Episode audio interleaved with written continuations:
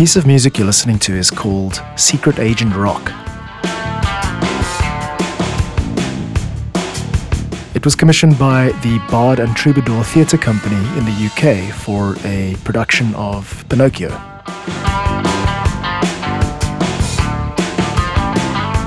You're listening to How I Make Music, a weekly show where I break down an original soundtrack that I've written and share the stories and insights behind how it was made.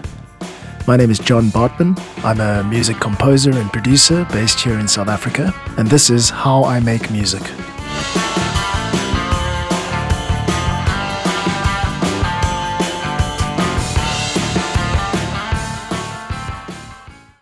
I do love writing music for kids and kids' productions. It generally allows you to be a little more wacky and put artistic pretensions behind you and just do something fun.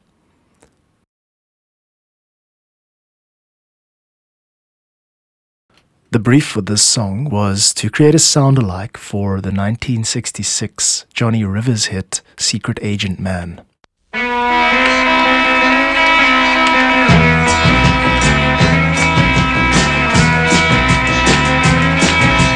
There's a man who the song was brought back to popularity by the Austin Powers movies in the 2000s, and since then have created a pop cultural trope for spy comedy.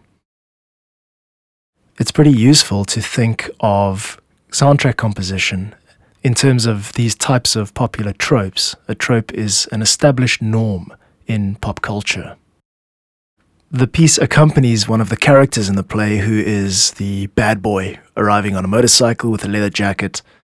I looked around for more references in this field and came up with Greased Lightning from the musical Grease which you might have heard once or twice.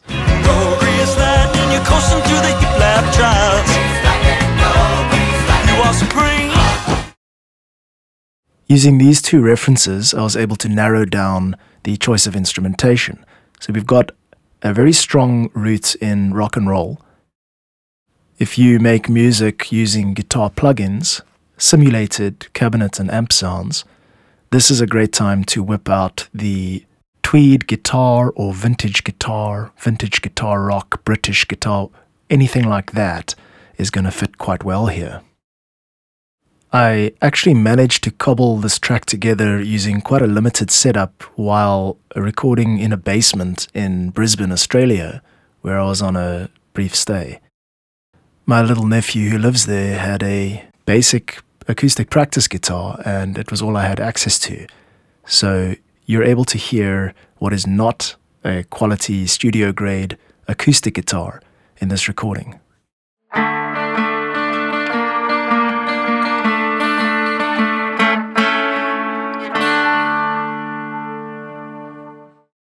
Many people assume that it's essential that you have the best gear in order to produce work that sells, but I've repeatedly shown throughout my music making career that this is not the case if you're able to get something together and ship it on time, most of the time, whoever you're writing it for is none the wiser. Mostly clients don't really have a dog in the fight when it comes to which guitar plugin to use. Of course, you do what you're told when you're getting paid, but you should always be aiming to have the final say on creatively what sounds good. So, the take home is be honest with yourself but don't let anybody else tell you what you're doing doesn't sound good. Of course, that said, it was necessary to do a whole lot of work on improving the sound of this basic guitar and the mic I was using. The first thing that I did was to EQ it, of course, add a lot of reverb to give it a really almost psychedelic sound, the washed out 60s. And I also ran it through a flanger, a modulation effect that creates a kind of a wheel, wheel, wheel sound that might be the first time I've ever had to imitate a flanger.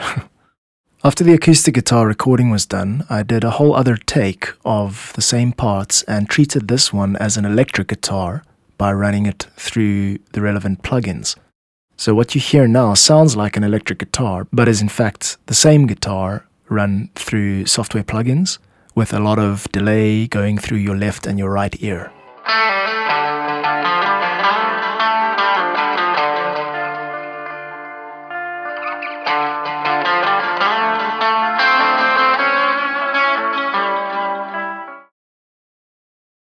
In the chorus of any song, it's necessary to raise the overall energy. So at this point, I brought in a guitar slide, which is a piece of metal that you put on the finger of your fret hand and you slide it up and down the strings. It creates almost a country western sound. It's also used in this kind of psychedelic rock.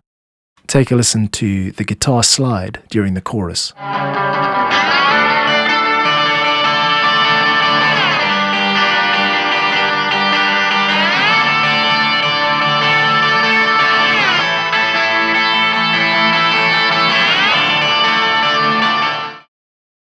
One final note on the guitar is that it was tuned in drop D tuning, meaning that you can play very open sounding power chords by detuning the top E string. Listen to the final chord of the song for this effect.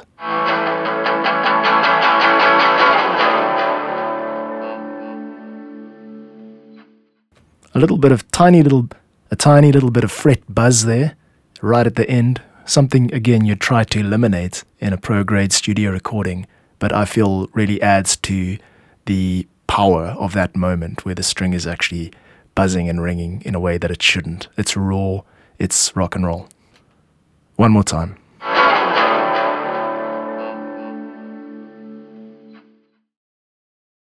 The electric bass sound in this song has a lot of personality too. I didn't have a bass guitar, so I turned to my software library.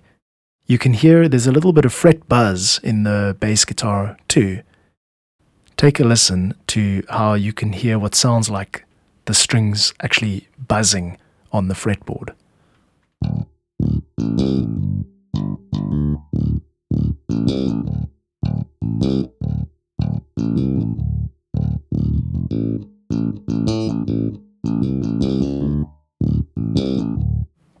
Manufacturers of these software libraries, the people who record the original instruments and then package them for computer use, they really do their best to preserve the personality of these instruments by leaving these quote unquote mistakes intact. Organs in bands were quite common in the 60s. The Doors was an example of this. The Monkees, a lot of groups had access to Farfisas and Hammond organs. I decided to place the song in that genre, that time and space, by adding a rock organ sound. It comes in for the first time during the chorus. Here it is along with the bass.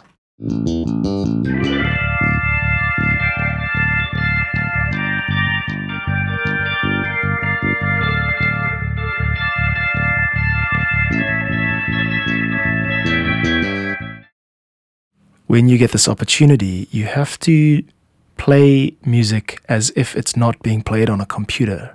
You have to find ways to bring out the realness of it and to perform things which are very difficult to accomplish using computer sounds. For example, guitar bends and the human voice. For this organ part, I felt a sweep an up down sweep using the hand on the keyboard, which is called a glissando, would work quite well to really bring up the mood. Let's take a listen to how that sounds.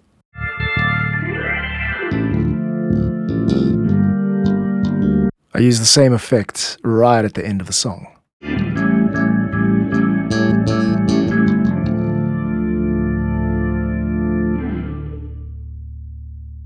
These little moments in a composition might sound like they don't have a lot of consequence, but they really do make the difference between a track that sounds like it's been produced en masse or on a very short timeline and music that really feels like it's been cared for and fought for and, and worked hard for.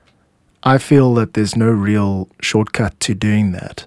And it, in the back of everybody's mind, whether they're aware of it or not, there is a sense of appreciation for music that has been hand cranked, so to speak. Music production has changed a lot since the 1960s. You can hear it if you listen to the recordings of drums from that era.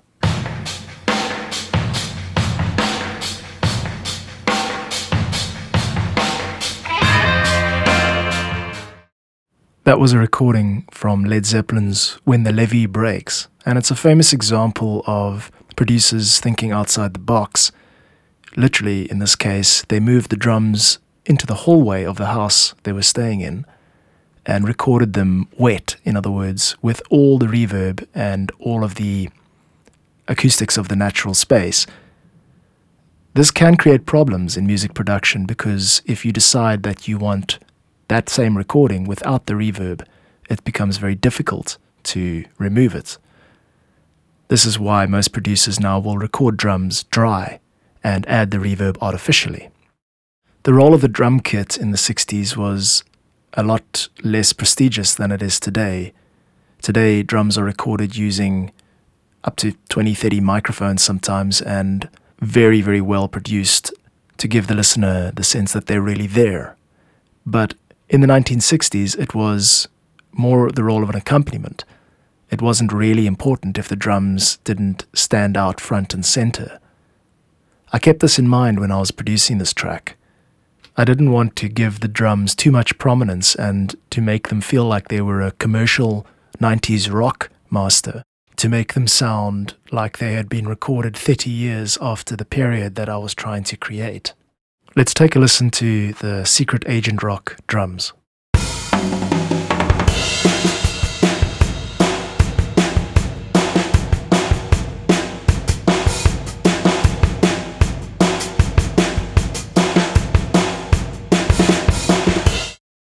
It was quite common practice in the 60s and 70s to put spring reverb on absolutely everything.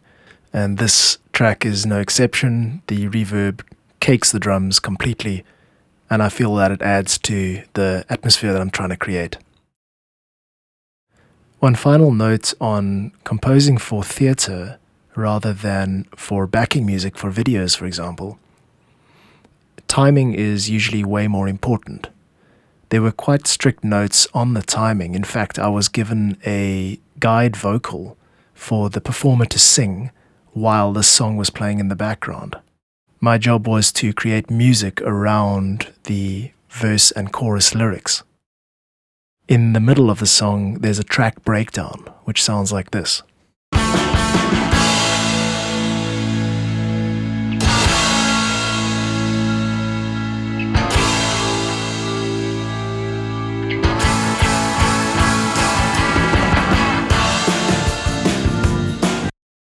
I just thought I'd include that to illustrate that when writing music, there is often a difference between having something that's just running in the background, it can almost be a loop, and music that is required to be timed for any number of reasons.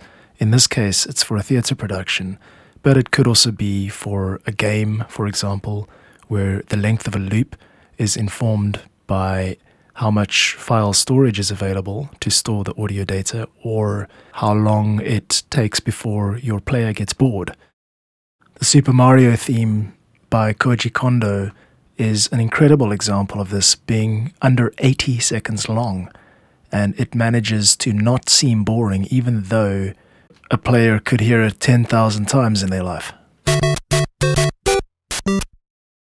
So that's it for this week's episode. I hope you enjoyed listening to the behind the scenes for Secret Agent Rock. We'll listen to the full track in just a moment, but before we do that, thanks for listening to How I Make Music, the weekly show where I break down an original soundtrack that I've written and share the stories and insights behind how it was made. If you'd like to support my work, go and find my podcast, subscribe, share it, you're also able to download the track from this episode via my website, johnbartmann.com, J O H N B A R T M A N N.com. Go to the music page and search my library of original royalty free tracks by keyword, genre, title, mood, or instrument. There's a wide range of music on there, and it's all available for you to download. I love getting emails from people starting up their own podcasts, starting up their own YouTube channels. I encourage you to get in touch if you need custom music or branded audio, stings, jingles, anything like that. I'm running a very beginner friendly show here. Thanks for listening, and now here is Secret Agent Rock, a vintage British rock with an old fashioned spy comedy feel in its entirety. Catch you next week.